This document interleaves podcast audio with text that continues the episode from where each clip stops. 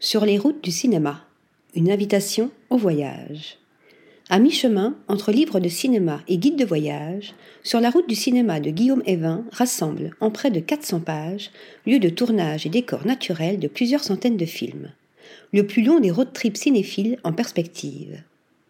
Conçu comme un livre de voyage, richement illustré, Sur la route du cinéma nous embarque à travers les quatre continents, explorant par petites notules ou plus longs textes plus de 500 films et autant de lieux. On découvrira aussi cinq manières différentes de filmer le pain de sucre de Rio de Janeiro, de Moonraker au retour du Grand Blond.